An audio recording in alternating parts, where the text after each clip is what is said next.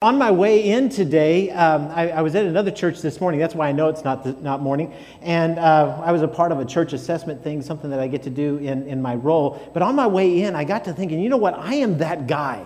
Now, now let me explain to what, what, because I know that you're all sitting there going, what are you talking about, that guy? I'm that guy. See, I pastored a church for 22 years. Actually, I pastored two different churches for a total of 25 years.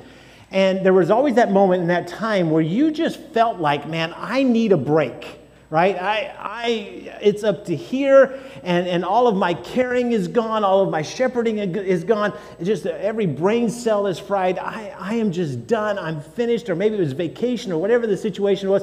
And I would find myself in that place where I was pretty desperate. I was going, man, I got to get away. So then I'd get on the phone and I would usually call like the, the big hitters first. I would call the, the, the A list. I'd call Dr. Cruz, which I know none of you know who he is, Dr. Ashley or Dr. Randy Adams. And I, I would talk to those guys and ask them, hey, can you come and speak at the church? And, and it's, it's this next week or it's the week after, which I would never give them enough time. And you know, those guys, they, they get booked up like six months in advance. So they'd end up saying, No, Lance, I'm sorry. Unfortunately, we can't be there. And I'd say, Oh, okay, all right. So then I'd go to my second tier right? Those are like my friends and things like that. I go to the second tier and I, I would start to, to ask them, Can you come and preach? I just got to get away. And they say, No, Lance, I'm sorry. So then I'd go to the bottom of the barrel. I mean, to the very bottom, I just, like any warm body. I, I was ready. I, was, I had to get out of there. Any warm body, I'm just trying to pull somebody and I'm calling up. And those guys are always available. They're never busy, right? So I'd call them up and say, Can you can you come speak? Oh, yeah, I'd love to. And then I'd go on vacation, and the whole time I'm on vacation, I'm praying, God, please, please, please don't let them mess things up.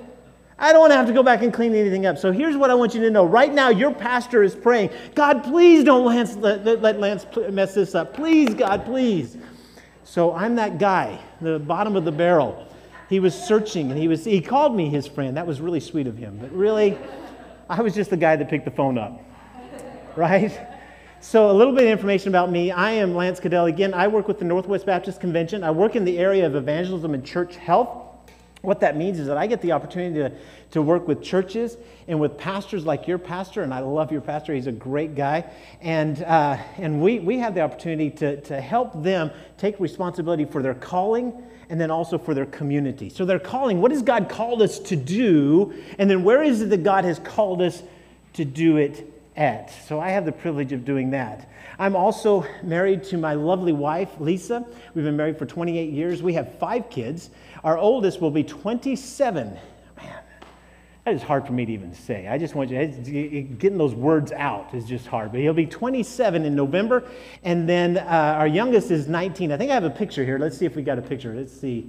It may come. I don't know. Oh, there, there. That is a, a, picture at my son's, my oldest son's wedding. So he's the one there in the middle there. And the, the guy third from the right, you guys may recognize him. That's Jared, my youngest, right? He, he has led worship here a couple of times. So you, you, you know Jared. We have, a, we have a connection. You didn't even know that, right? That's pretty cool. Yeah. It, it's awesome because all of the kids except for Jared, they're all gone from the home. And it's interesting because people will come up to me and say, Man, how does it feel? You know, that whole empty nester thing. And I just kind of look at him and say, Are you kidding me? I, you got to ask Jared how it is to be an empty nester because my wife and I kind of decided to turn the tables. We just decided to leave him at home. He's all by himself all the time, which is probably the wrong thing to do because he's 19, he's got rent free, food free. He's never going to leave us, right?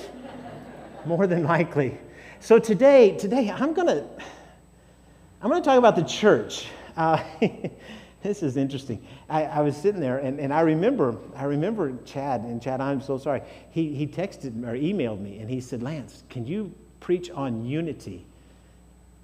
But he probably doesn't remember. He also went one step further and said, or something you're passionate about. and I started out thinking unity, and, and I actually was looking at John chapter 17, and I was thinking, that's where I'm going to go. That's the direction I'm going to go. And then God began to move on my heart. So I want to talk about the church. We're going to take a look at a little bit different, uh, a different, well, I don't know that it's different, but we're, we're going to kind of unpack the church. We're going to look at it for three reasons. For one, because I'm passionate about it. I'm passionate about the church. I believe that the church, when we do this right, listen to what I'm about to tell you. When we do this right, when we, we gather together and we know each other and we love each other and we care for one another and we shepherd one another and, and we support one another, when we do this right, the world, a lost world, stands up and takes notice.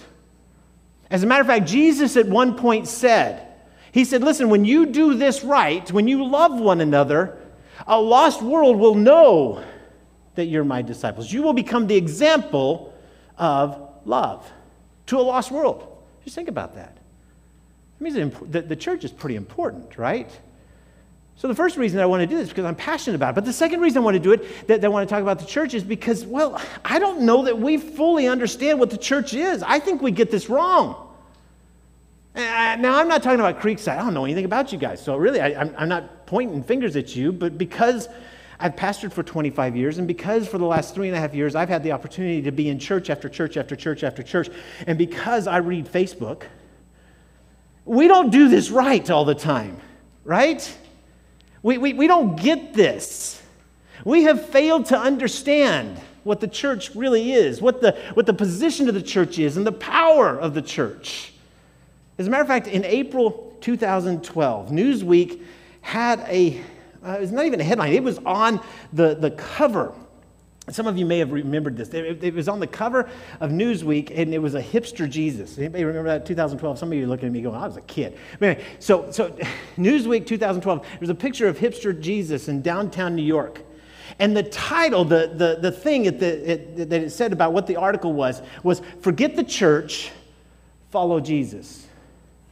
And when you go in and you read the article, what they, what they do is they kind of go through and they talk about all of the things that Jesus had to say and all of the things that Jesus believed and all the things that, that Jesus kind of leaned into and how it is that the church has forgotten who they're supposed to be. This is Newsweek. It's doing this. Now, I don't think we should get our ecclesiology from Newsweek. I, will just say that I, I didn't get this message from Newsweek. It came from Time. But, but we don't get this right. We have a tendency to begin to think that, that the church is just church. Come on, let's be honest. There are times in your life that you kind of thought it's just church, right? I mean, you're sitting there and you're talking to your wife or to, to somebody, and they, what, what do we got going on this weekend? So, you, you know what? We, we're going to clean out the garage, and then the Smiths are going to come over, and we're going to have that big barbecue, and then, oh, don't forget, Sunday morning we've got church.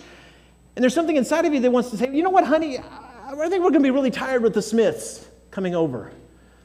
So let's just skip church because it's just church, right? Are there have been times that you have been tempted? You were supposed to serve in the church, you were supposed to do something in the church, and there was a really good game on. There was a really good show on, and there was this temptation inside of you to, to, to just email the leader and say, hey, you know what? Oh, had something come up, can't make it. I know you can take care of it. Why? Because it's just church. There's this tendency inside of us to think that because we have really missed that the church is so much more than just church, right? I mean, what if the church, what, what if the church is actually the most powerful, unstoppable force in the world? What if its purpose is the very purpose of God? What if it is the carrier of hope into all the world? In Matthew chapter 16, Jesus is walking with his disciples. He's in Caesarea Philippi. Now, I don't know if you guys know anything about Caesarea Philippi, but let me explain Caesarea Philippi a little bit to you. It, it, it, was, it was the center of multiple religions. Of course, most of Rome was like that. But Caesarea Philippi had a unique thing in that it was the center at one point of Baal worship. It was the center at one point of Pan worship. It was the center at one point, well, at this point, definitely, of emperor worship. All, everywhere that you went, I mean, sometimes we look around and we say, man, there's a church on every corner, but there were altars on every corner. And depending on who it is and what it is that you wanted to happen in your life, you could just go to those altars and you could pay some sort of, of, of, of, of homage to that, that God and you could hopefully get what it is that you want to get, right? So here's Jesus, and he's with his disciples in Caesarea Philippi, and he's walking along, and he asks this question. And I know you guys have, have, have heard this story. I, I, know this is the tough thing about preaching is that sometimes you, know, you, you show up, and you've got such a great pastor, and I know he's covered all these things. But listen, listen. He looks at his disciples, and he says to them, Who do people say that I am? Or who do people say that the Son of Man is? And they look at him and they say, and they, they, they, they, they begin to name off things. Say, well, some people say that you're John the Baptist, others say that you're Elijah, some people say you're Jeremiah, or maybe one of the prophets. And then I love it because right here at Matthew chapter 16, verse 16, Jesus looks at them. It's so easy when, when Jesus or when anybody asks you a question about what are other people thinking about this, you kind of, oh, well, that's easy. When they look at you and they say, but what do you think? So Jesus looks and says, but what do you say? In verse 16, Simon Peter answered, You are the Messiah, the Son of the living God. And Jesus replied, Blessed are you, Simon, son of Jonah, for this was not revealed to you by flesh and blood, but by my Father in heaven. I love what Reggie McNeal says. Reggie McNeal says about this passage, he basically, Jesus looks at Peter and says, You cheated on the test. My Father gave you the answer. Right? I mean, that's basically what he says. He says, You didn't come up with this on your own. My Father gave it to you. So who do you say that I am? And Jesus, Peter says, You're the Messiah. You're the long awaited one. You're the one that, that, that we're longing for. Verse 18. And I tell you, Jesus is speaking, and I tell you that you are Peter. And on this rock, and, and there's all kinds of arguments about this. I'm just going to tell you what I believe. I believe that when he says on this rock, he's talking about on this statement, on this belief, on this, this foundation of the fact that I am the Messiah. I will build my church. This is the first time that this word is used in the New Testament. It's the first time that Jesus uses the word. This is the first time that, that the word is attached to Christianity or to Judaism or to any religion at all. This was a very secular term. This was a term, ecclesia. It meant to the called out ones, the ones who were called out of the, the, the, the city in order to govern the city, in order to meet together, to make decisions. And Jesus grabs this word and he says, You are the ecclesia, and I will build my ecclesia. And listen to this. He says, And the gates of Hades will not overcome it. See, we, we struggle with really understanding what the church is. It's impossible to read this and, and, and, and, and to not walk away feeling like the church is more than we think it is. Or at least it's more than we've made it, right? Come on, let's at least admit that. I, I get it. We're Christians, and many people have been Christians for a long time. Some of you, maybe you're searching and you're still trying to wonder what's going on and, and what is this Christianity stuff. But even you would say, but the church is something important. But we don't always act as if it's important. And then look at the last part of that sentence. He says, I will build my church and the gates of Hades will not overcome it. Literally, what he's saying is that there is nothing on earth. Now, hear what I'm about to say because I think this is so important in 2021. There is nothing on earth and there is nothing in hell that can not just defeat the church. Oh, hear that. Please hear me say that. Because I think that today we kind of see the church as being the, the, the, the people who are under attack oh, the world, they're coming after us, and oh my goodness, we're going to get beat up and we're going to lose all everything. Oh, it's going to be terrible. But the reality is that what Jesus says when he describes the church, he says, I'm going to build the church, he says that it's going to be built and it's going to be something that not just won't be defeated, but it is going to advance. He says, the gates of Hades. Nothing can stand against the church. When we do this right, Nothing can stop it. So, the second reason I want to talk about the church is because I think that we have a misunderstanding of what the church is. And then the third reason is a more personal reason. You see, recently, in the last two and a half weeks, my wife and I have rediscovered the importance of church in a way that we probably hadn't known before. I mean, we just hadn't had the opportunity to rediscover discover the importance of church. As I told you, I, have been in this role now for three and a half years, and, and I pastored a church in Longview. As a matter of fact, many of you know the pastor who, who came after I did, Mike Freeman. Mike Freeman's been here and he's preached. So he, he's the pastor, the new pastor of the church that I pastored. And I was there for 22 years. And, and, and for the first year and a half after I left and I was in this role, we stayed there. My family and I stayed there. And we did that because my wife was involved in stuff and my son was involved in stuff. And, and, and I was out of town, so it really didn't matter, right? I mean, it wasn't like I was there getting in the new pastor's way or anything. I was constantly on the move doing different things. So it really wasn't that big a deal. And then about a year and a half into it, about two years ago, I really felt like God was saying, you know what? It's time for you to move. It's time for you and your family to, to go ahead and move on. And it's time to, you know, well, if nothing else, allow Mike and his wife to be pastor and pastor's wife. Not that we were retaining that role, but it's really hard when the pastor stays on. So we said, okay, we're, we're, we're going we're gonna take off. But unfortunately, that's right when COVID hit.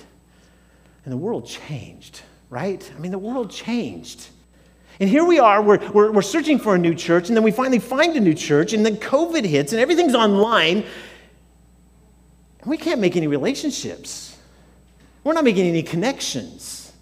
And because of what I do, and because of the, the length of time that I've done it, and because of the friendships like, like Chad and, and, and other people, I can look on, online and I have these relationships. So it's, it's, I got a connection with people, but my family didn't necessarily have a connection. But even my connection was more superficial than it was anything because I wasn't really ingrained in the church. I wasn't a part of a church family. And then two and a half weeks ago, those of us that live in the home, my wife, me, and my son, we all got COVID. Now, I had had COVID in early 2020, and, and it wasn't a big deal for me at all. It actually, I, I was vaccinated, it, it was nothing. It, it, it, was nothing. My wife, however, she got pretty sick, and she wrestled with it, it was difficult, and it was hard. But she got through it. My son, my son, it got bad. It got so bad at one point that he was laboring and breathing, and he was a 19 year old kid. And he was having a difficult time. He had a fever. It, it was just, it, it, was really tough on a dad. And I called Kaiser, and Kaiser said, Oh man, do you have an oximeter? I said, I, have got an oximeter. I went and picked up an oximeter because someone asked me to go do it. So I got one. She said, she said Put it on and tell me what it is. His oxygen levels were down in the low, low 80s. It was 81, actually. I think it even jumped down to 79. She says, You need to get him in. You need to take him in. So I said, okay. So I loaded him up in the car and I drove him down to the emergency room, pulled into the emergency area where you kind of drop people off. And I get out and I take him up to, to the area and walk him in the door. And the lady says, What do you hear? And I said, He's, he's, he's got COVID. And, the, and Kaiser told us to come and this, that, and that. She goes, Okay, I'll take him back. I said, what, what, what? And she says, No, you can't go back. It's so hard on a dad. It's so hard on a mom. I mean, not a mom, but uh, it, yeah, as a parent. You got to be kidding. I'm letting my kid go. And they take him back. And I go out and I sit in my car out in the, in, in the emergency room uh, parking lot area there, and, and I'm just praying and I'm, I'm listening to worship music, and I'm, I, I, I, I, I'm trying everything I can to not think about the worst possible thing to happen, right? But yet, for some reason, that's where your mind goes, or maybe yours doesn't, but mine does. It just automatically goes to the worst possible thing. And then I get a phone call and I look down and it says St. John's and I know that that's the hospital. I pick it up and say, yes. And she, she says, is this Lance Caddel? Is this Jared's dad? And I said, yes. She says, he's not getting better. And I'm going, what does that mean? Well, he's just not getting better. His, his oxygen levels are falling and we're going to keep him. We're going to admit him. I was frozen. I, I, honestly, I didn't know what to say. I, I, I don't even remember what I said at that point. I hung up and I knew I needed to call my wife because my wife was expecting me to come back. I mean, we are going to take him down to the emergency room. He was going to get some oxygen. Things were going to be fine. We are going to go back home. He was going to lay down. He was going to get over this. Everything was going to be fine. But it wasn't. So I called her up and she answers the phone. And the minute I hear her voice, I start crying. I know I'm a wimp, but just stick with me. And I said, They've admitted him. And she starts crying. And she says, Are you coming home? I said, I can't do anything right now. I, I'm frozen. I, I don't know what to do. She said, Come home. So I drove home. And they called us a little later and they said, We're going to take him up to the ICU. He skipped everything, he just went right to the ICU. And then they said we have to up his, his oxygen. He's going from 11 liters to 50 liters. He's going from, from 45% to 75%. Then we're going to take him out of this type of oxygen. We're going to put him in this oxygen. And I kept waiting, kept thinking that they're going to say, now we're going to intubate him because I knew that that was a tough, tough place to be. And we were all alone. I mean, we were quarantined, left with all of our thoughts. And it was silent. Nobody, except for immediate family. I had immediate family. I had my kids calling me and, Dad, how's Jared doing? How are things going? What's going on? Have you heard anything new? Have you heard anything new? But nothing from a church. And I looked up at my wife and I said, This sucks going through this without a church family. She says, Yeah, it does. Now, part of that's my fault. Part of that's our fault. We could have very easily got on Facebook and we could have very easily said, oh my goodness, Jared's in the hospital and this and this and this. We could have done all of those things, but we had made a commitment early on. And I don't even want to say it was a commitment because it, honestly, it, it never even entered into our mind. We kind of just said, we're not going to do the Facebook thing anymore. We're going to go back to old school. But old school means that it's really hard to communicate things and things, people don't know things. If you're part of a church, people know things, right? Because we tell each other things. And we started getting a few phone calls here and there because it started to seep out, and people began to, to talk about what was going on, and people began to call us and say, Are you okay? Is everything okay? It was tough going through that without a church family. It's interesting when the Apostle Paul, and the Apostle Paul was kind of left, I mean, I don't want to say God left him alone because the truth is, is that the Spirit of God was working through the Apostle Paul. But the Apostle Paul was the one who was in charge of unpacking the church, right?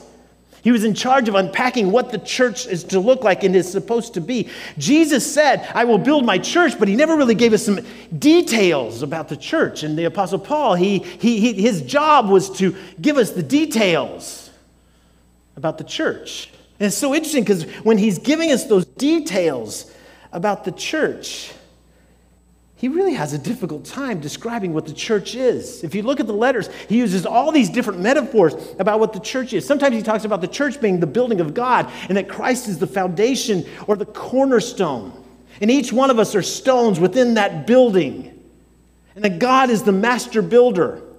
And sometimes he calls us God's temple and that our job is to glorify Him as we live. Other times he uses agricultural terms and agricultural metaphors, metaphors like field or, or a tree. And sometimes he talks about the fact that the church is the body and Christ is the head.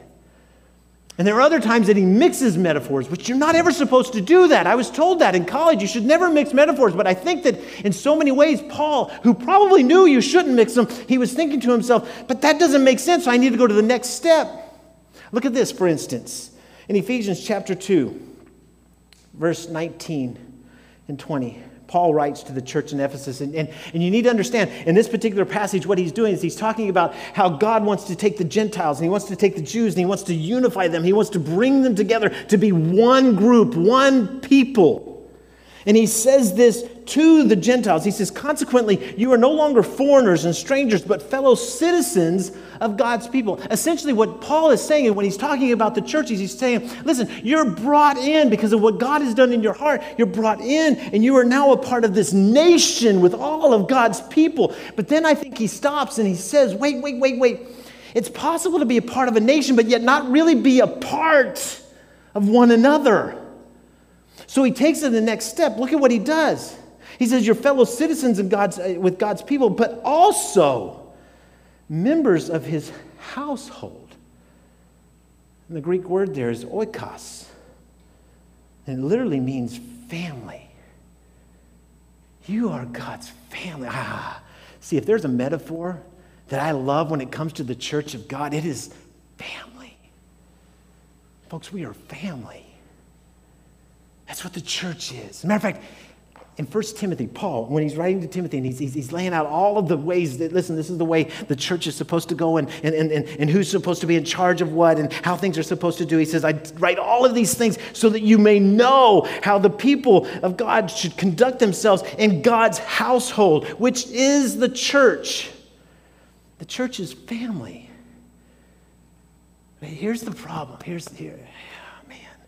And I know this because my family, I, I have a bad, I did not, I did not have a bad family, but it wasn't the type of family that I look at today and I said, that's what I longed for, right? I mean, there were pieces of my family aspects that just were not good.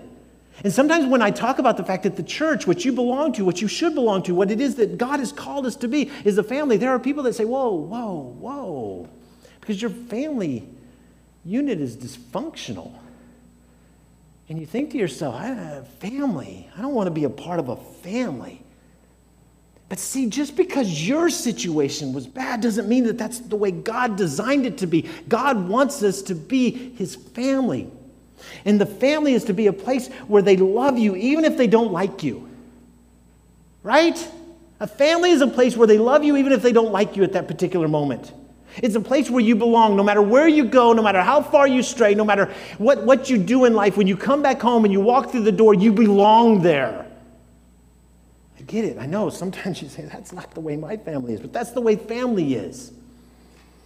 It's a place where you find grace. You screw things up and they look and they say, listen, we understand, but we're here to help. And it's a place where you find support when you're going through difficult times. One of my favorite stories about support and family. My two oldest kids, Josh and Jordan, all my kids are J's. It's just easy for me that way. I didn't have to think about anything. They just call them a J. But, but Josh and Jordan, they both attended George Fox University. And, and Josh was two years ahead. So Josh was a junior when Jordan was a freshman at, at George Fox. And Josh was going to school for accounting, and Jordan was going to school because he really felt like, you know what, God's called me to be a nurse, and I want to be a nurse, and I love kids, and I love this, and I want to just help people, and I'm going to go to school to be a nurse. And she was in the nursing program. They're going through this stuff to become a part of the nursing program. And she was taking this one particular class, and it was eating her lunch, which is really difficult. If you know my daughter, she's a type, type A personality. She never gets anything but an A. This is who she is. I mean, it would kill her to get anything other than A. An A is it. This is it, right? So she's going through this class and she's not getting an A. As a matter of fact, she's getting real close to failing this class. And the professor comes to her and says, Listen, Jordan, I, don't, I just don't know, if, I don't know if this is for you. And see, this is one of those classes, right? This is the dip class. This is the class where it separates. This is the class where they make a decision. You're either going to be a nurse or you're not going to be a nurse. And Jordan said, Well, give me another chance. And she tried and she tried and she tried. And finally, the professor came to her again and said, Listen, you're going to have to, you, you're going to have to drop this. I just don't think you're going to be a nurse. Folks, that crushed my daughter. Crushed my daughter. She called me up. She was crying and she Lance, our dad, I'm so, I'm so sad. And she's just crying. And I'm feeling terrible as a dad and I don't know what to do. And I'm, I'm, I'm talking to her and it's going to be okay, but I don't know that it's going to be okay. I don't know anything about this situation. I just know that she's going through a difficult time and I wish I could help her. And while she's talking to me, I'm texting her brother, Josh, your sister's really going through a difficult time. She got some bad news from her, from her nursing program. Could you stop by? And while I'm talking to her, the door knocks. And she goes to the door, and my son is standing there. And she says, Dad, Josh is here. I'm, I'm going to go. And she hung up the phone and she melted into his chest. And she cried and she cried and she cried. And then my son said, You want to go for a walk? She said, Yeah. And they went out and they walked around the campus. They walked for a good 45 minutes to an hour. And then finally they came to the little, little um, area along the, the, the, hillside there, and they, they sat down, and she began to kind of dry up, and, and, and, and she began to, they, they made some jokes, and she began to laugh and things like that. And Josh looked at her and says, Are you okay? She said, Yeah. And he says, You want to get some ice cream? She said, Yeah. Family supports one another in difficult times. The church is a family. It kind of changes things when all of a sudden you understand that the church, we are a local expression of God's family. Jesus uses the metaphor of family, right? In Matthew chapter 12, as he's teaching, some people come to him and say, Hey, hey, hey, Jesus, your, your, your, your mom and your brothers, they're out there, they're waiting for you. And Jesus says something so strange in Matthew chapter 12, verse 48. He says, He replied to them, Who is my mother and who is my brothers? And pointing to his disciples, he said, Here are my mother, here, here are my mother and my brothers. For whoever does the will of my Father in heaven is my brothers and sisters and mother. Essentially, what Jesus is saying is that the church is a family.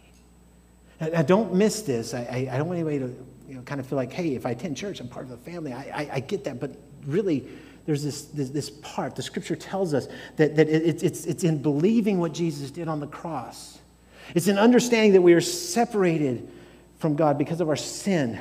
And when Jesus came, Jesus came to take our sin. And when we place our trust in Jesus, then he does something in our heart, right?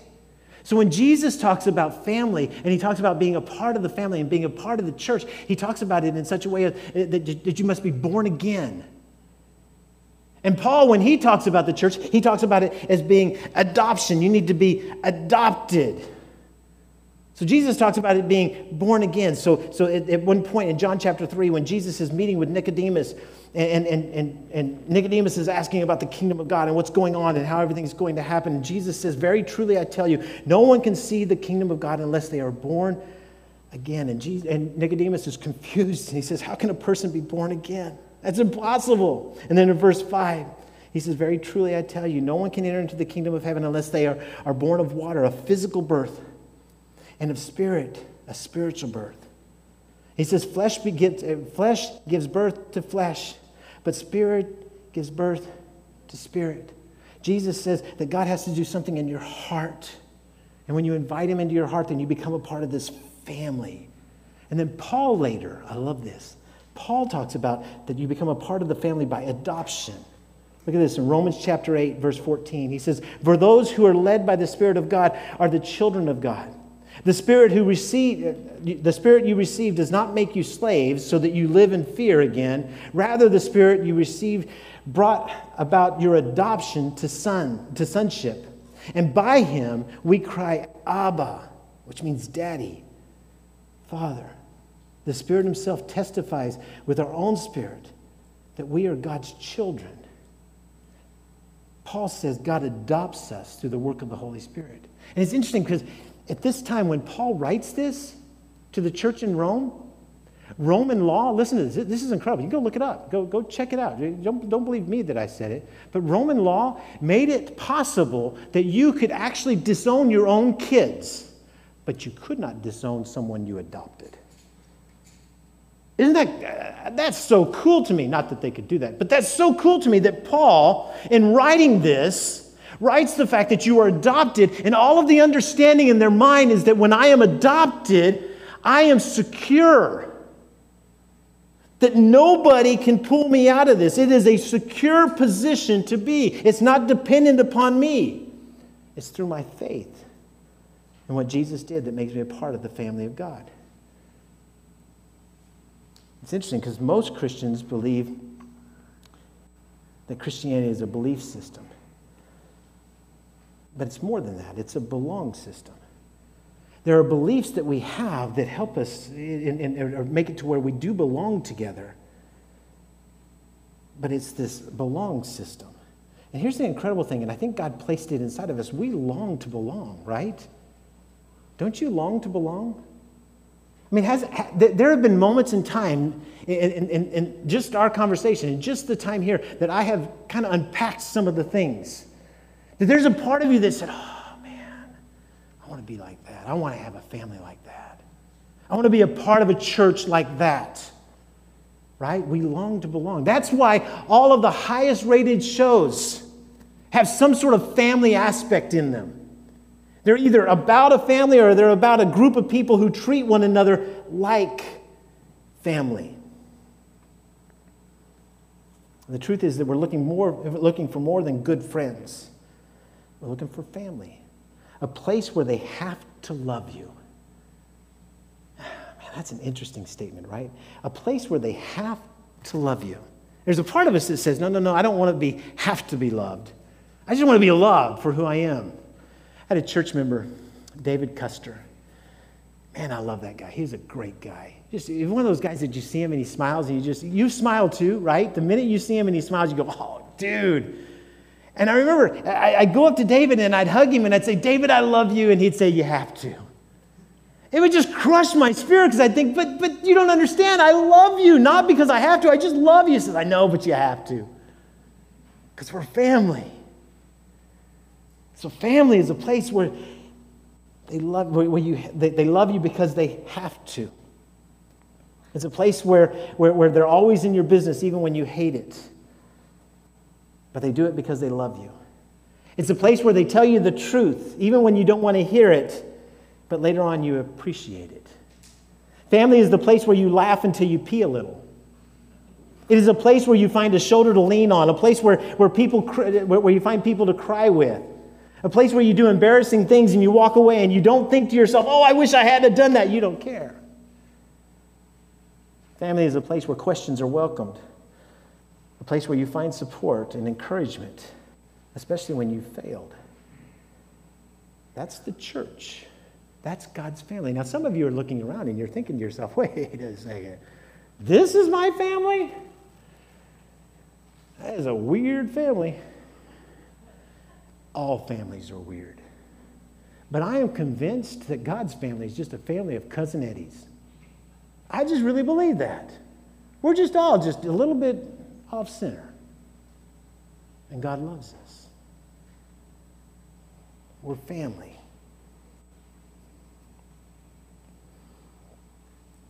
You say, but Lance, I, that hasn't been my experience in church. And I don't know this church, but I've known people who have been to church and they have things to say about church. And I get that. But just because it hasn't been your experience doesn't mean it's not the way it's supposed to be. Right? Just because it's not what you know doesn't mean it's what it's not what it's supposed to be.